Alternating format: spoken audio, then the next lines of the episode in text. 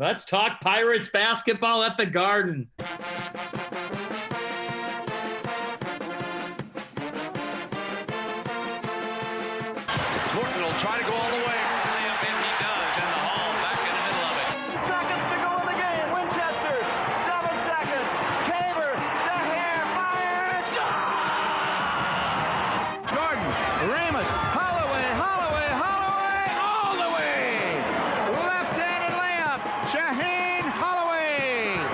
Seconds to go down by two. Here's Whitehead, guarded by Ochefu, gets the step into the lane, goes to the bucket, layup, rolls around and in, and a foul! Whitehead ties the game! Pow from Trenton. Woo! What Trenton makes, the world takes. Coming to you just west of the Ward Place Gate from San Diego, California. He is Mike Dizzy Desiri, class of 2001. I am Tommy Chilkaharsky, class of 1997. And we are Left Coast Pirates.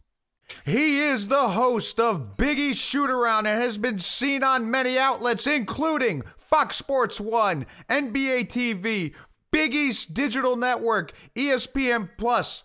Most importantly, he's an alum of Seton Hall and a friend to the podcast. Please welcome to Left Coast Pirates Live, John Fanta. John, how are you today? And most importantly, have you found your phone?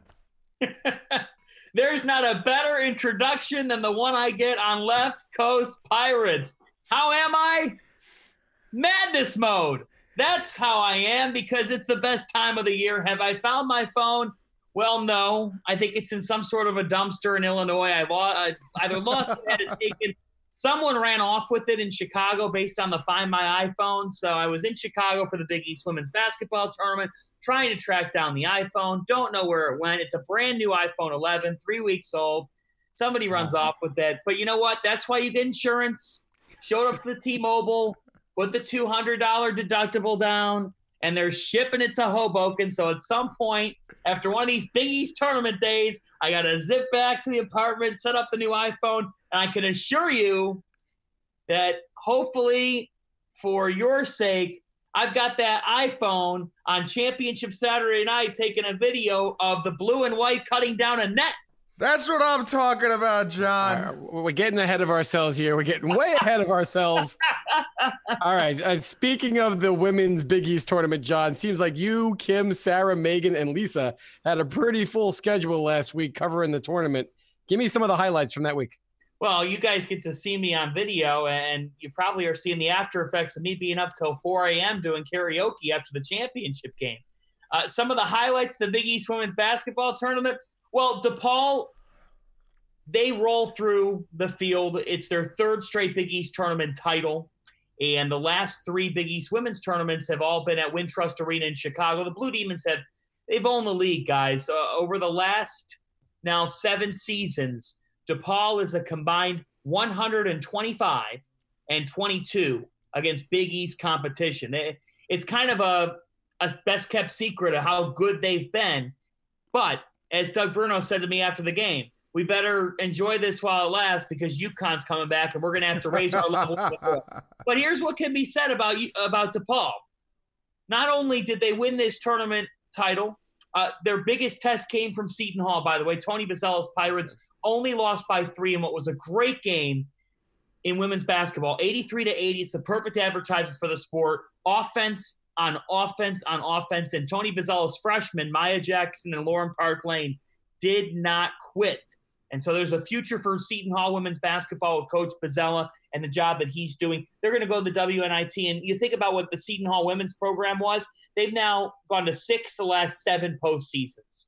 And that speaks to what Coach Bozzella's done. But for DePaul, they're going to host the NCAA tournament first weekend. And for a Big East women's team, not named UConn, who will be back next year, to host the first weekend, there's 16 teams in the country that host because you get broken up into uh, four team pods. That's how the women do it. They don't do um, four straight games, they do two games at one site. DePaul's going to host the NCAA tournament. That's good news for them. It's good news for the Big East. It's well deserved for Doug Bruno.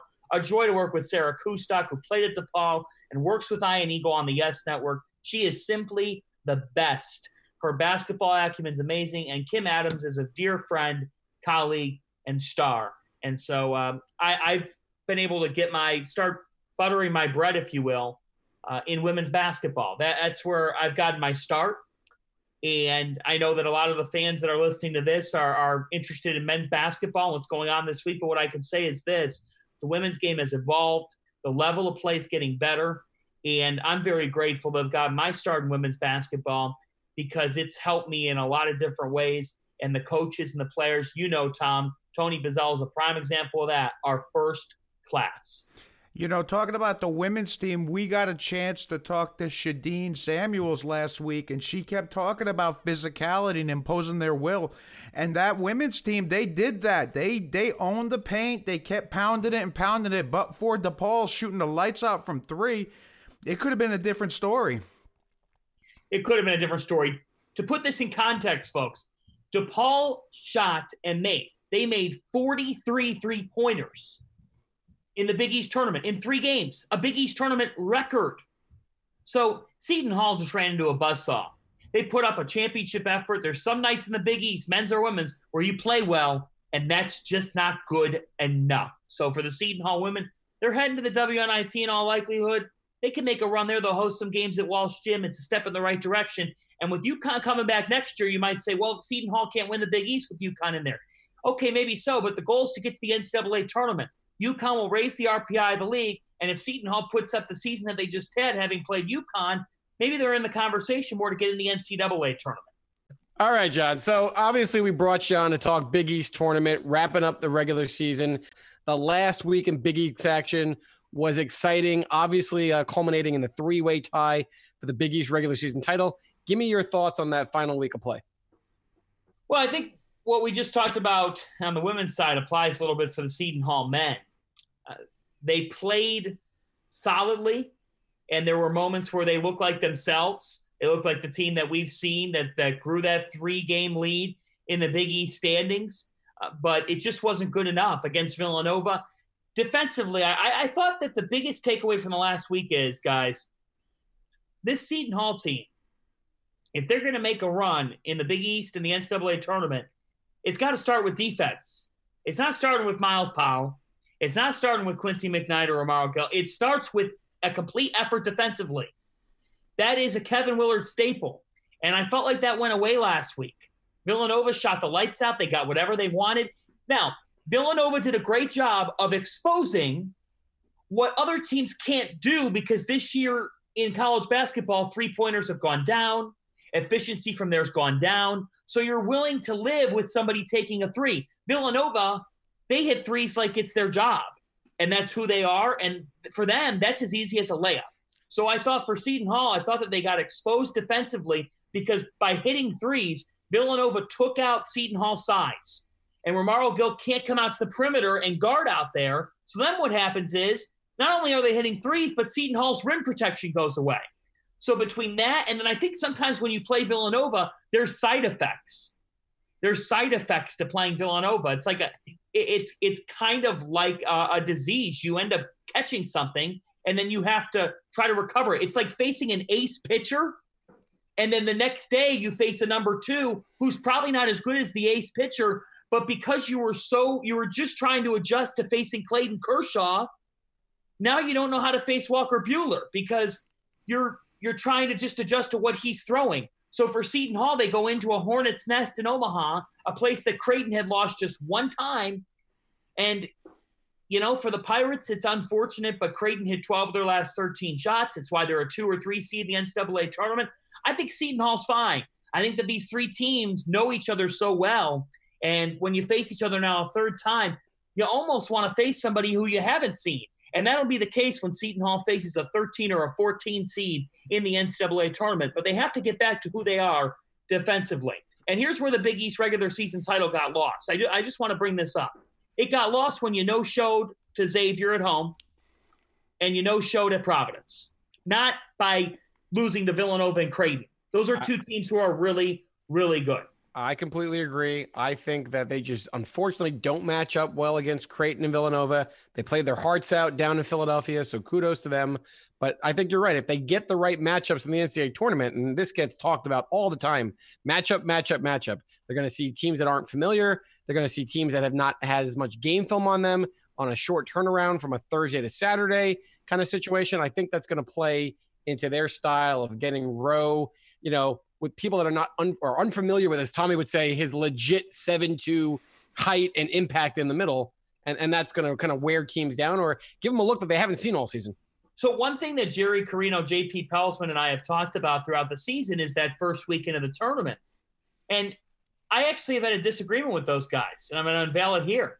Those guys have said, oh, I'm worried about the second round game. You know, I'm worried about a 3 6 game or because they lost to Western Kentucky uh, back in the early 90s. Oh, I- too soon, John. Too soon. Too irrelevant, Tommy. Tommy, too irrelevant, man. It's just Oh, come too on. soon. Exactly. I, yeah, you know what? I'm going to jump in here with a follow up rant, okay? I don't care how loud I am in the hotel room. I am sick and tired. I'm sorry. This is the month for Seton Hall to form the memories that people remember and say, wow, remember when? Not, oh, remember that? When I was on my first year on Seton Hall coverage, guys, in 2014, and Villanova's up by a point in the Big East quarterfinals, and Seton Hall calls timeout. Every fan around me, I was on the baseline shooting it. Every Seton Hall fan goes, "Ah, we never win this game. It's over. We're done. Cooked. Beat. See you next year." Sterling Gibbs hits a 15 footer. Pandemonium. They're going to the semifinals. So for Seton Hall fans, I said this to Jerry and JP. I said, Seton Hall is a momentum based team. Throw out that 13 or 14 seed next to the team you're playing. That team has won their conference. They probably have seniors who know how to win. And for Seton Hall, they can't put up a clunker half in the NCAA tournament. I think there's a bigger chance that they put up a clunker half in the first game than the second game. This team feeds off momentum. If they put up a complete performance in game one of the NCAA tournament, I can assure you that will channel into that weekend. So I'm not as worried about who they face in the second game. Of course, if the matchup's wrong, the team I don't want to face, you can quote me on, is BYU. If Seton Hall's a three and BYU's a six, you don't want to face them. I've watched Nah, them. Yoeli, Chi- Yoeli Child's a bad matchup. Yeah, Bad bad matchup for matchup. Seton Hall. But for Seton Hall, that first game is the hurdle because guess what, guys? They're going to have the target on their backs. Everybody in that arena that's not in blue and white is going to be rooting for the Cinderella. Seton Hall's got to be ready for that type of, of a role. That's something this program has not gone through in a very, very long time. You don't think possibly being a preferred seed in Albany, though, John, gives them a balance of that home court advantage where maybe they don't have the Cinderella fan kind of overwhelm them? They got a balanced crowd. Well, not if they face Hofstra. Okay. You know, like That's it just depends. It depends. What if they face Vermont? Uh, I was in Hartford last year, and Vermont had more fans than Florida State. That all depends on the draw. You know, what I would say to Seton Hall fans is don't just assume that Thursday afternoon they'll get by and you'll go to the Saturday game. That would be my message. It might be late on the East Coast, but John's bringing the energy. Let me tell you. John, let's talk about Big East Awards a little bit. We had our initial set announced already, but we still have some of the big hitters left. You mentioned Creighton. They took home one third of the Big East title after being chosen seventh in the preseason poll. Did Coach McDermott all but lock up Coach of the Year with his win over Seton Hall on Saturday? In my mind, he did. Only two Big East teams finished higher than they were picked in the conference. Only only two Big East teams finished higher than they were picked. Creighton was picked seventh, uh, and they ended up now finishing in that three-way tie for first. Butler ends up picking, get, uh, getting up to fifth. St. John's, they finished eighth, but whoop-de-doo. Uh, the, the two teams that finished higher than they were picked, the main ones, are Creighton and Butler. For me, for Creighton, this is a team that lost Jacob Epperson in the preseason. They had major question marks around their front court. They were looked at as a soft team that didn't have an edge. Well, let me tell you, Marcus Zegarowski's given this team an edge. It's very unfortunate that he has a meniscus injury and is doubtful. Excuse me, he's not playing in the Big East tournament. That's now been changed to he's not playing here in the recent hours. That's a huge blow to Creighton, a huge blow. So for the Blue Jays, I just look at the amount of injuries they've had to deal with and the job that Greg McDermott's done. He is my Big East coach of the year, in my humble opinion. He's locked that up.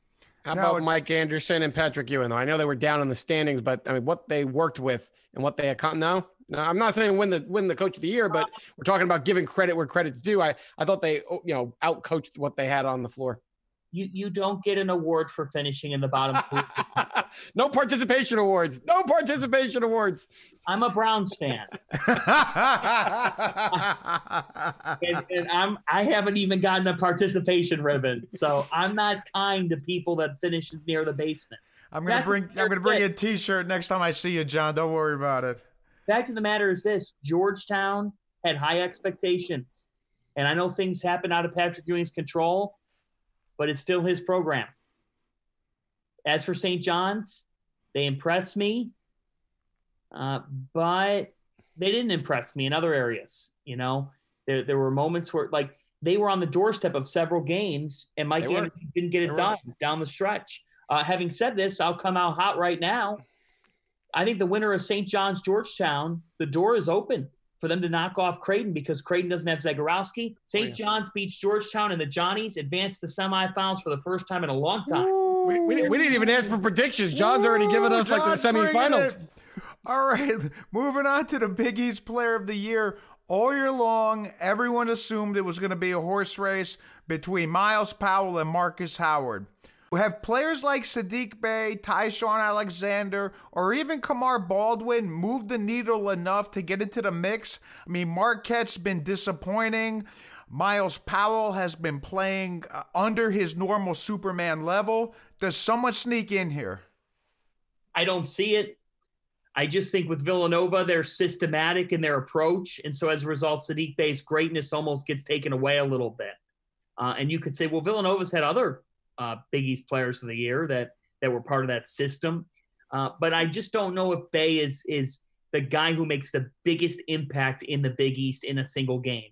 It's still Myles Powell because Romaro Gill's not the defensive player and most improved player of the year if Myles Powell's not on the same floor. I, I firmly believe that. Quincy McKnight is not the player that he is right now if Myles Powell's not on the same floor. And Sandra Sandro Mamukelashvili is definitely not where he is right now without the attention that Myles draws from a defense.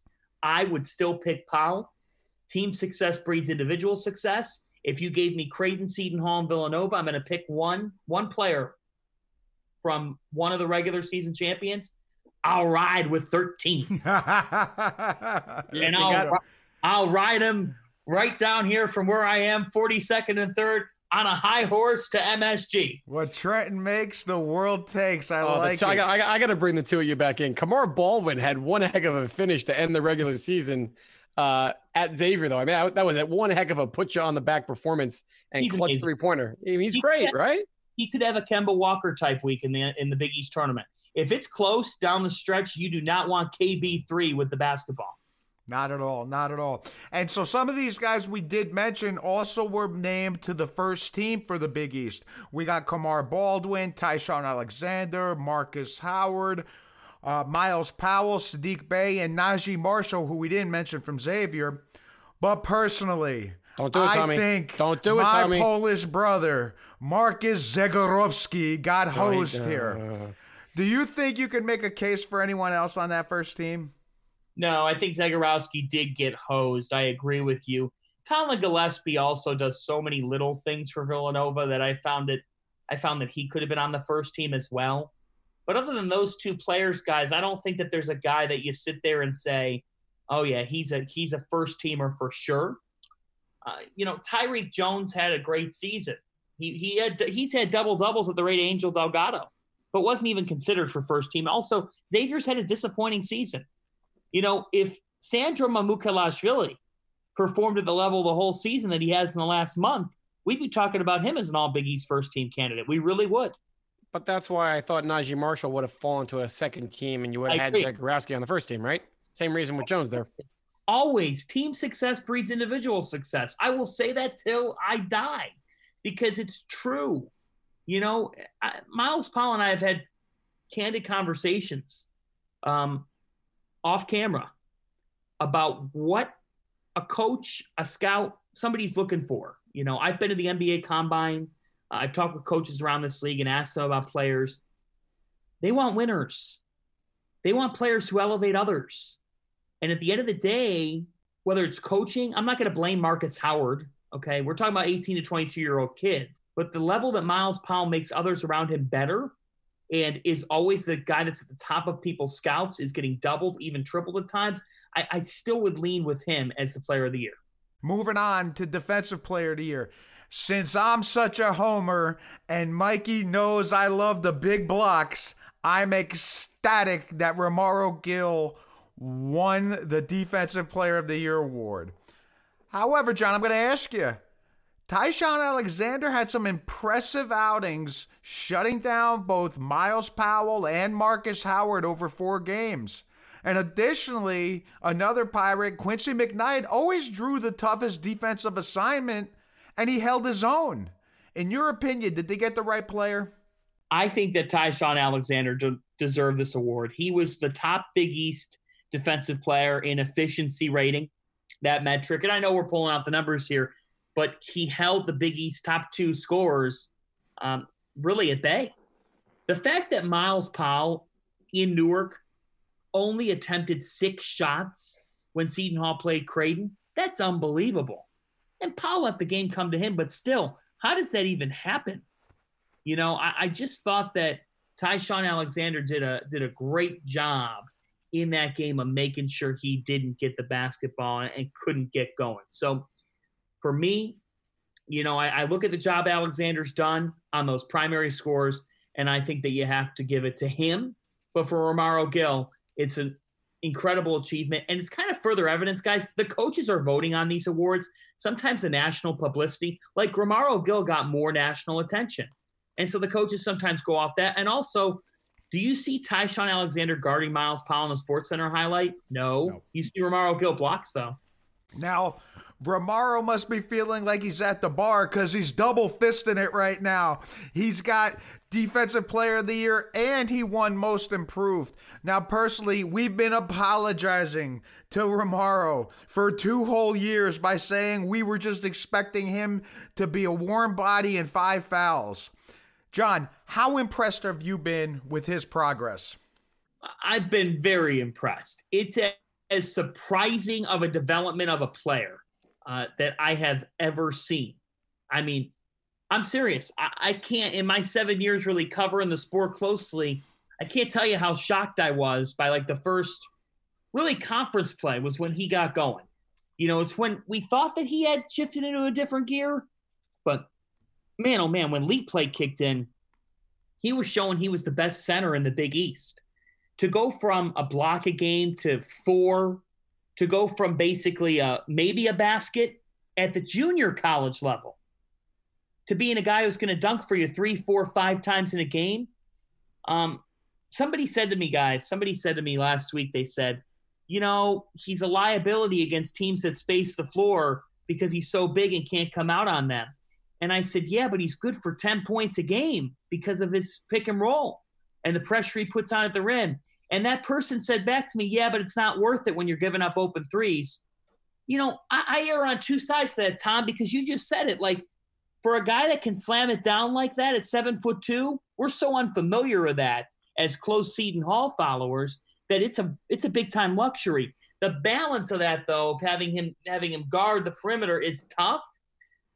But in terms of his offensive ability, for a guy that had stone hands and couldn't catch, I mean, he couldn't catch a fluffy football if I tossed it to him last year, to what he's doing with the basketball this season, it is pretty impressive.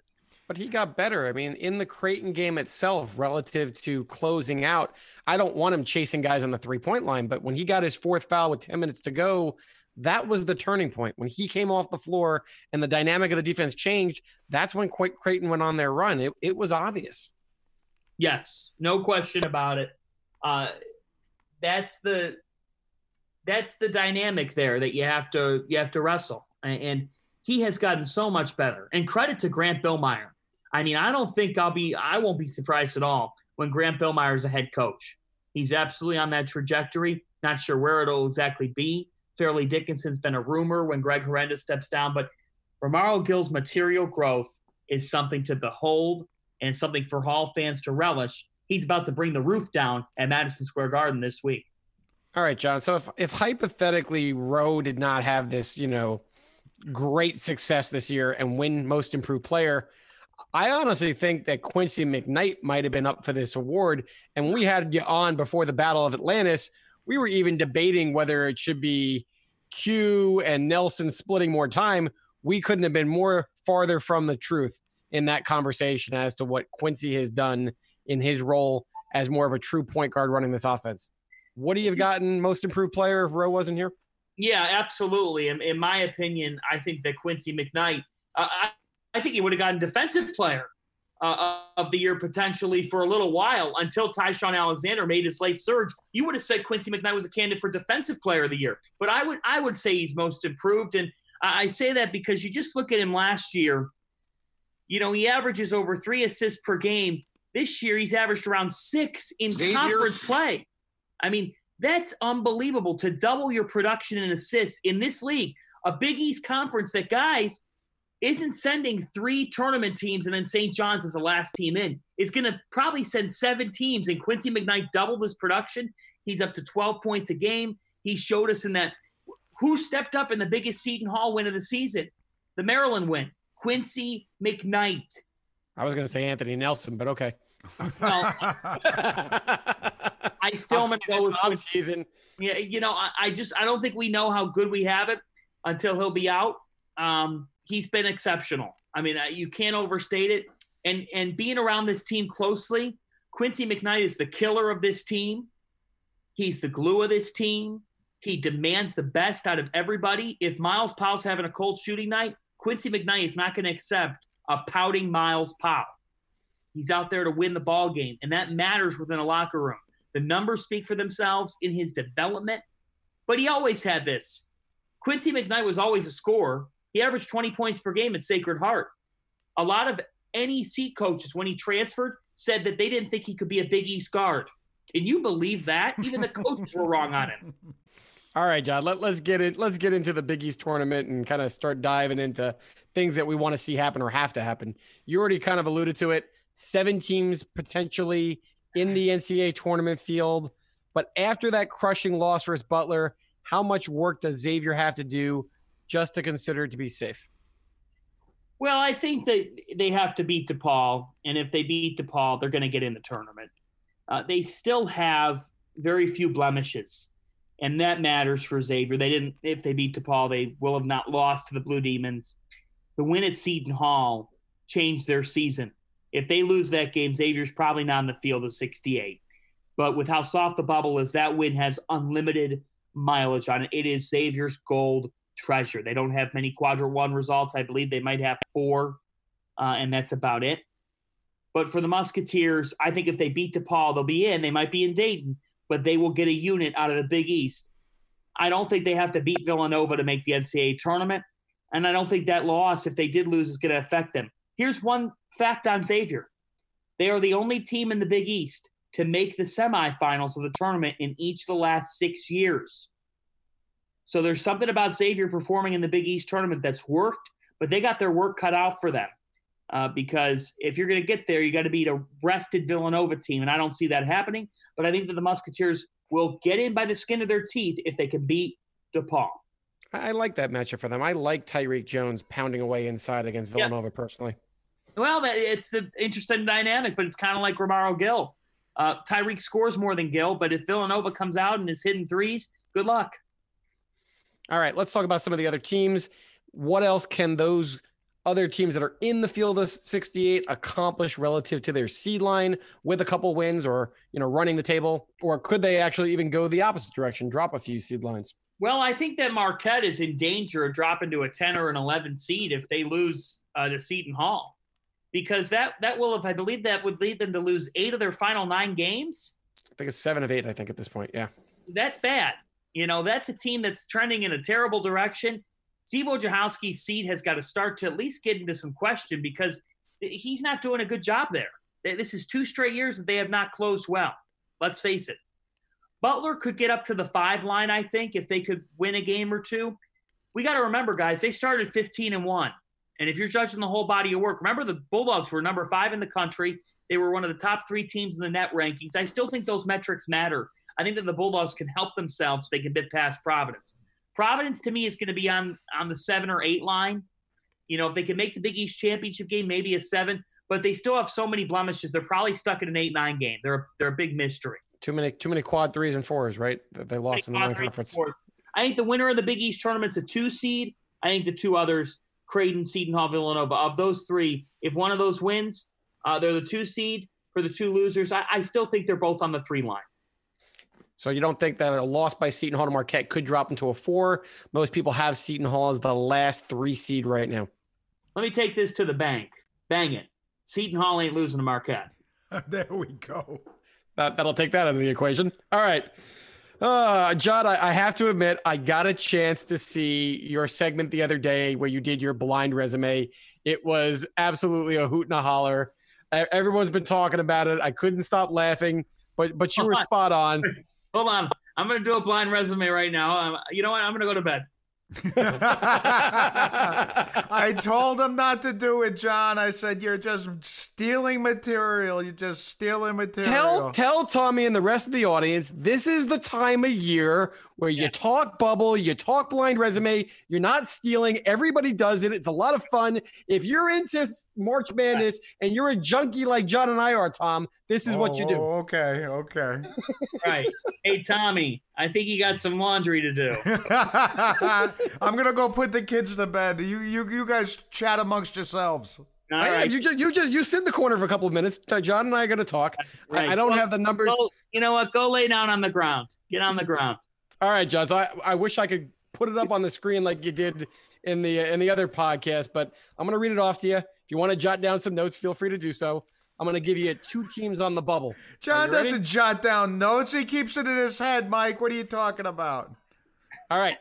Team number one. The only notes I have in this hotel room is to- toilet paper at the moment. They don't have those little notepads by the phone anymore. They don't do that. this is a New York City hotel. All All right. team, team team number one. Overall record 19 and 12, net 43, quad one 3 and 11, quad 3 and 4 9 and 0, road neutral 7 and 7, strength of record 37. Team- Okay. Team 2, overall 20 and 11, one game better, net 32, quad 1 5 and 9, quad 3 and 4 10 and 1, road neutral 2 and 10, strength of record almost similar 38 compared to the 37. Mm. Okay. So one's a Big East team and one's not. That is correct. I think that 19 and 12 is that is that Xavier? That is Xavier, my friend. Very good. That is very good. All right, so that's Xavier because they don't have any bad losses. The 10 and 1 against quadrant 3 and quadrant 4. What's their net again? Net was 32. To me, the number that jumps out is the 2 and 10 road and neutral. 2 and 10. That's the Rutgers Scarlet Knights. You are that is correct. Johnny Fanta, everybody. Johnny Fanta. I mean, everybody's got Rutgers solidly in as an eight or nine. I'm not saying I disagree, but you got Bu- uh, Xavier possibly playing in Dayton, and Rutgers' resume is not that far off from that. No, it's not that far off at all and and it's exactly why the Scarlet Knights are in a tough spot because even though they won at Purdue and winning at Mackey something, Purdue's not an NCAA tournament team. They don't have a win over an NCAA tournament team away from the RAC. That's problematic, and that's why I think they got to remove all doubt uh, if they really want to, you know, if they really want to remove all doubt and win uh, their Big Ten tournament game, which comes against Michigan in Indianapolis. I think that's going to be tough. I would take Michigan. I still think the Scarlet Knights get in, but I don't know how they're better than a ninth seed in the tournament. I just, I just, I don't see it. Here's what I will say about Rutgers, guys. In a league as good as the Big Ten, to only lose one Big Ten home game, I think it's just one Big Ten home game that they lost. To only lose one time in this league, that's also something the committee's got to look at and say, man, we can't not have this team in. They took care of business at home in a conference as good as this one. They're in. Rutgers is a tournament team. So is Xavier. They'll both hear their names on Selection Sunday. All right, John. We're gonna move up to the three seed line now.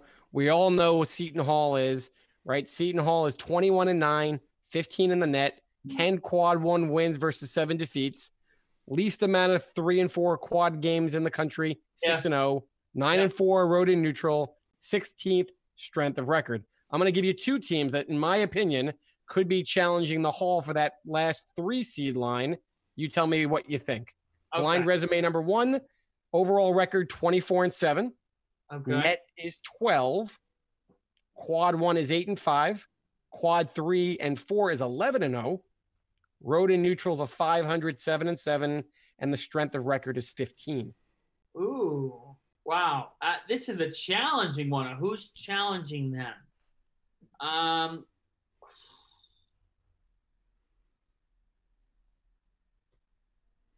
man, I'm, uh, this is a tough one for me because I'm just not sure. Is it out of the Big Ten?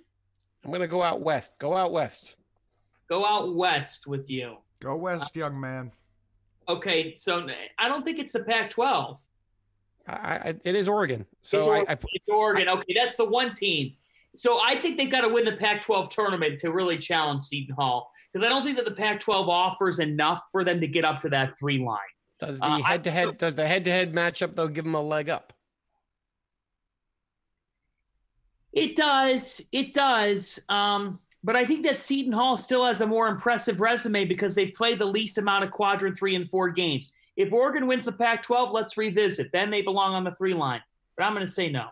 Okay, last one. Uh, and I think this changed after last night. Good one. So uh, overall, 24 and eight now. Net was the was nine going into that game. Quad one is now four and five. Quad three and four is 15 and 0. Road and neutral 10 and six. Strength of record 24. And this is where I'm kind of challenging the validity of the net a little bit because you got a team that's number nine in the net. You would think they might be in a mix for a three. Are we staying out west? We are going to stay out west. Yeah, because we're, we got a net with a nine. Is this a team that, that's probably on the five or the six line right now, or seven I, I think it's a, they're a five or a six after last night. after last night? Uh, I'm trying to think. You, Of, you, were, you were singing karaoke. I'm still watching ESPN. again, are we talking about BYU? That is correct, Oh sir. man, this John Fanta from deep.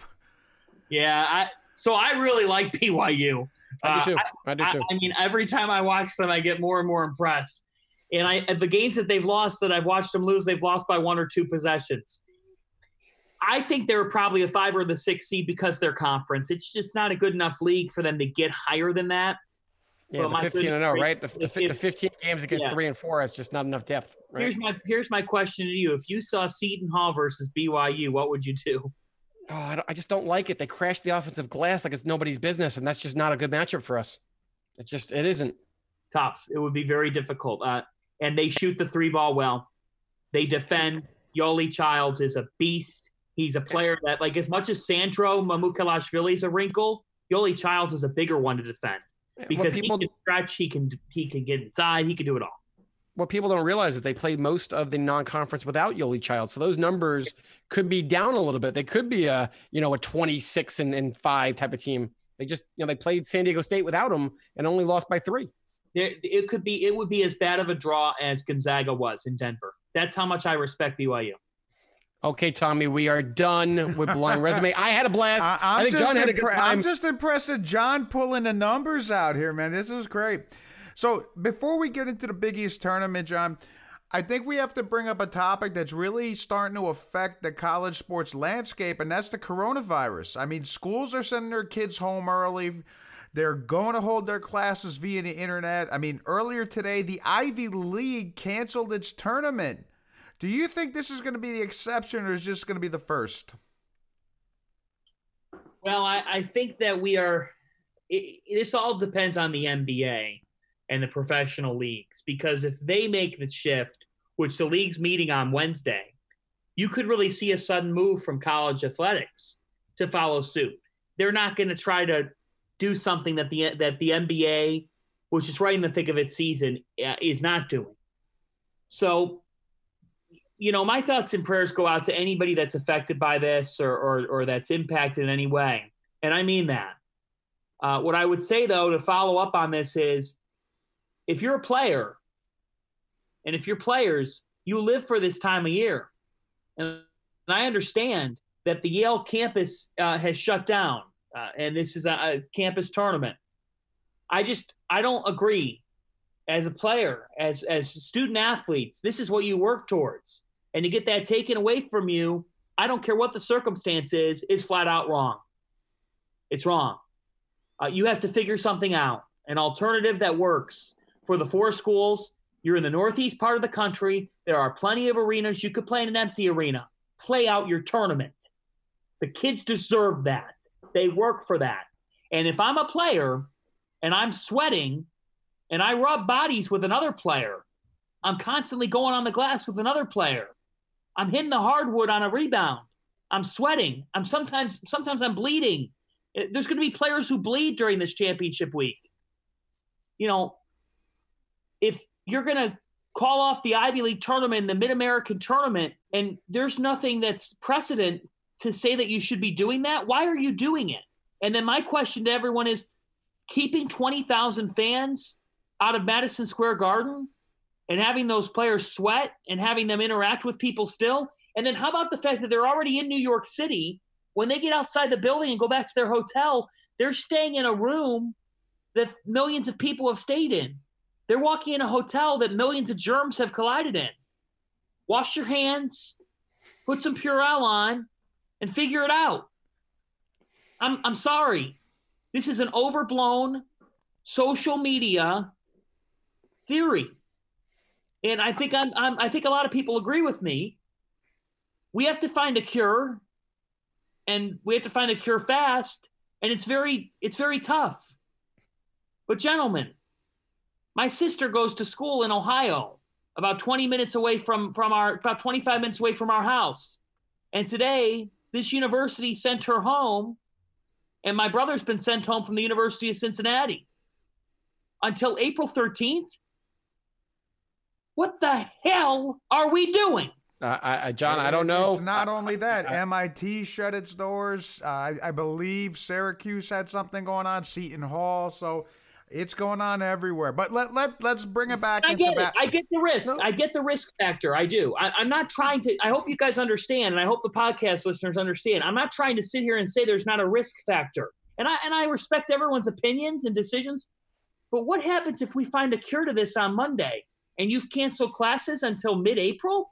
I agree. I agree. The message is inconsistent. Yale doesn't play in this tournament for the Ivy League, but you're still going to send them to the NCAA tournament where they're going to be exposed to the same elements that you're trying to avoid right now, right? So if if you want to be out, be out 100%. Yale is withdrawing. The Ivy League is withdrawing from the NCAA tournament.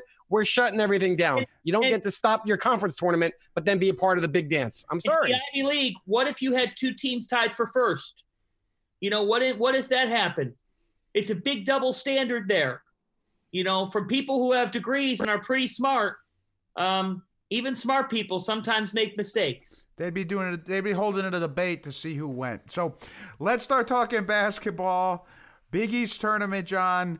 A month ago, we thought we knew everything we need to know about the conference. Seton Hall, Nova, and Butler were the top teams. Creighton was quietly starting to make their run. Providence Xavier were underperforming, but we all know how that went. Wow, what a month makes.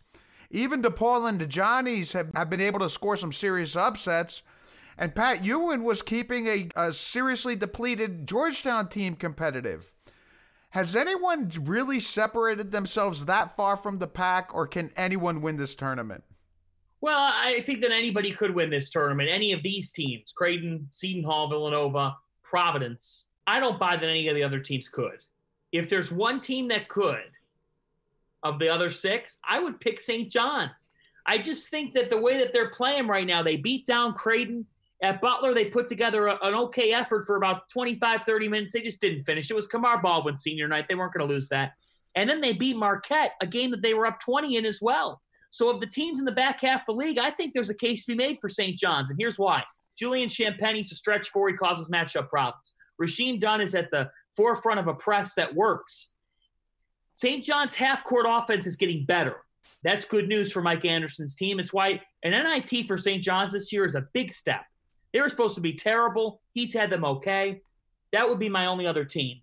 Um, if I were to do like leaders in the clubhouse to win the Big East tournament, Villanova has to be one because they've won the last three and experience matters. Until somebody overthrows the king, sorry, they're they're at the top of my list. Two, I would still say Seton Hall. This has been the best team in the Big East all season long. If you put the complete body of work and you look at their best and you realize that they won at Wells Fargo Center, I know that Creighton beat them twice, but Seton Hall's non conference was more impressive. I still would go with Seton Hall. But after them, I go with Providence. The Friars are playing as well as anybody in the country right now, guys. They're everybody's everybody's picking Providence now. Providence is the sexy pick, right? I mean, Steve Yeah. Lavin picked them, so Karina picked them. Come on. Right. And what's kind of weird is the anti sexy team is Butler, who faces them and could easily pick them off. Get this with Butler. They're 17 and 2 on the season when they lead at the half. The two losses. Seton Hall. Seton Hall. Yep. So Right. Butler could very well be there. They could very well be in a Big East championship game because because I just almost said Kemba Walker. Kamar Baldwin has that type of style in him. Uh, I, I think that the it's tough. I, I think the winner of the de facto the Friday night semifinal between Seton Hall and Villanova is probably the de facto title game. I'm just going to remind you, John, you said the de facto championship game of the Battle for Atlantis was Seton Hall, Oregon. So I just want to remind you of that one. Hey Tom, you must have washed the colors with the white. All right, John, I'm going to burst your bubble. I like the St. John's pick, but they're not playing the tournament in Carnesecca Arena. They're playing at the Garden. They, they got some magic in that small little bandbox on campus. It's true. I just think it's doable for them to beat Georgetown and then potentially to knock off Creighton, and then at It's that not the point, same. Yeah, it's not the same Creighton team, right? So you beat Creighton without Zegarowski, you get the momentum. The fans come fill the building for the semifinals. You're Yeah. right. It, it could be magical. It could be magical. That's the case for St. John's. I'm going a little off the map. Do I believe Marquette can win it? No. DePaul? No. Georgetown? No. Butler hoisting a Big East championship trophy? I just I can't see it. But but Seton Hall, Providence, Nova, those three with with Zegarowski hurt, it's tough for me to. Maybe Creighton rallies the troops and they surprise us and they just show us that they keep going. But they have no point guard play beyond him. All right, so we're all here for what the fans want to talk about, which is you know Pirate Blue. Let's get into Seton Hall specifically. Started off ten and one in conference play, finished three and four, losing those last two in you know heartbreak fashion. What do the Pirates need to work on correcting as they head into postseason play? We talked a little bit about defending the three point line. What else can they work on correcting over the course of these three games potentially? their wing play, I think that the consistency of Jared Rhoden and Myles Cale has to be a, a bit better than it's been. I just don't think that. I think at times they're not getting enough on that position, and then depth. You know, you to win in the postseason, you got to have some options. And right now, I'm seeing that Kevin Willard might not trust his bench a bunch, but you know what? They're part of the reason why you've gotten here in the first place. So the bench has got to be better in the Big East tournament when you're playing three times in as many nights. If you want to come out with a championship, it, it's got to be better. I mean, I'm just I'm just looking at the box score, and outside of Rhoden and Shavar Reynolds, nobody really played. Tyrese Samuel played for eight minutes, but it's got to be more than that, guys. I I know that good teams sometimes go seven deep, but right now it seems like Seton Hall can only go seven deep. John, if- they've only they've only gone seven deep since the Xavier loss. Tom and I documented it on this week's podcast. They are five and four since the Xavier game, and if you look at all of those box scores, they've predominantly gone seven deep in all those games. He's might have tweaked it a little bit where he ran Samuel over Shavar, but he's only gone seven deep. He's essentially cut Yeah, Nelson and Obiagu out of the rotation completely. and the last nine have been harder than the first nine. Uh, but but the point stands. They got to be better defensively too. The perimeter how do you- is not good. But last. how do you how do you change the philosophy is the question. Everyone's like, you got to do this, but you don't just flip a switch all of a sudden No, in, no, in I- tournament play, right? Well, that's why I started with Rhoden and Cale. I, I think when those two players are hitting weak side shots, it totally changes the complexion of Seton Hall offensively. Uh, you know, Rhoden did not have a good week. He did not have a good week. He he did not hit shots against Villanova. He was terrible in that game. and he was two of seven from the field against Creighton. He's a key piece to the puzzle. If you're only going to go seven deep, you better have some production from Rhoden or Cale. Well, guess what? They didn't get much of that last week. So that's something that can change and can change quickly. But but does it? I mean, Cale's defensive energy has been back, but he is he just doesn't have the confidence to yeah, shoot the ball anymore. But Rhoden can hit shots for this team, and he sure, can defend, sure, and he can defend. That can happen. That that switch can turn. I think this team needed five days. Let's see what happens after five days of a layoff period. I don't think they'll get off to a slow start at the Garden. For whatever reason, they play at the they play better at the Garden than they do anywhere else. It seems like. So for this team, they know what's at stake. I talked with Myles Powell a little bit. He he said he's going to be like he is gunning for, and, and why wouldn't you? It's it's cliche for a player to say this, but I expect you know a Mamba mode from Mr. Right. Powell. I just I just think you're. And at the end of the day, guys, here's a change. Here's a here's a variable thing. And Tom, I think you'll agree. Like Myles Powell has to be at his best for Seton Hall to come out with a trophy Saturday night and beyond. And until he is at his best, it's hard for us to say that Seton Hall's the best team in the Big East and going to be a Final Four team. They're going to go as far as he takes them. Somebody just asked me on Twitter, who's the X factor for Seton Hall? You know what I'm going to answer? Myles Powell. Myles Powell. Yes. You can't get 15 from Powell and, and, plan on going deep into the second weekend. You just, I, I agree. I, I completely agree with that. Tom, Tom and I debate this other point, though, that if you play three intense games in three nights, that it seems to be that the Big East champion is a little bit worn out for the following week of play. Is it mm-hmm. in Seton Hall's best interest to win one and then kind of you know rest up a little bit? They're not wired like that. Although I know, I, I know, I know they're not, but I think it could help them. But then again, you want to have the right momentum. You want to have the right momentum. I I say, if you lose Friday, it's not the worst thing in the world to Villanova because you get a full week for Albany. But guys, I think if they beat Villanova Friday, they'll win that championship game Saturday night. I think they need the confidence more than anything else that they can get back to that that level of play, that they can be an elite Final Four team. I agree. Okay, John, before we let you go, it seems like the hardest working man in college basketball has had a little free time on his hands. So, of course, you decided to fill it. A few weeks ago, you started your own podcast called Full Court Press with Kim Adams, basketball analyst, reporter, former D1 hooper. You must have thought to yourself, if these Left Coast Pirates guys can do it, how hard can it really be? How's the podcast been going? The podcast has been fantastic. The podcast has been fantastic. I really thought to myself, if Jerry Carino can do it, then I well, the jury's still out on that one there. I know. I don't know if it's yeah. Jerry's very much on the bubble. You're not cutting that, Tommy. You're not editing oh, no, that it's out. staying in. Keep it in. It's staying um, in. The podcast is going great. We've got stories. We have a buzzer beater weekly segment that talks about something in our travels. You hit on the country. You know, for me, guys, you know, I believe Pirate Blue uh, in terms of that's where I went. Uh, but I have to cover the team like anybody else would cover the team, and I cover the Big East closely. This allows me to expand my horizons. I'm 24. I'm trying to continually expand. Uh, I love the Big East. However, I don't plan to be Mr. Big East forever. I'd like to be uh, versatile, and I think that this is playing to the strengths career wise. So it's a blessing to start a podcast, and it's wonderful. And I, I can proudly say that Left Coast Pirates are friends to the show.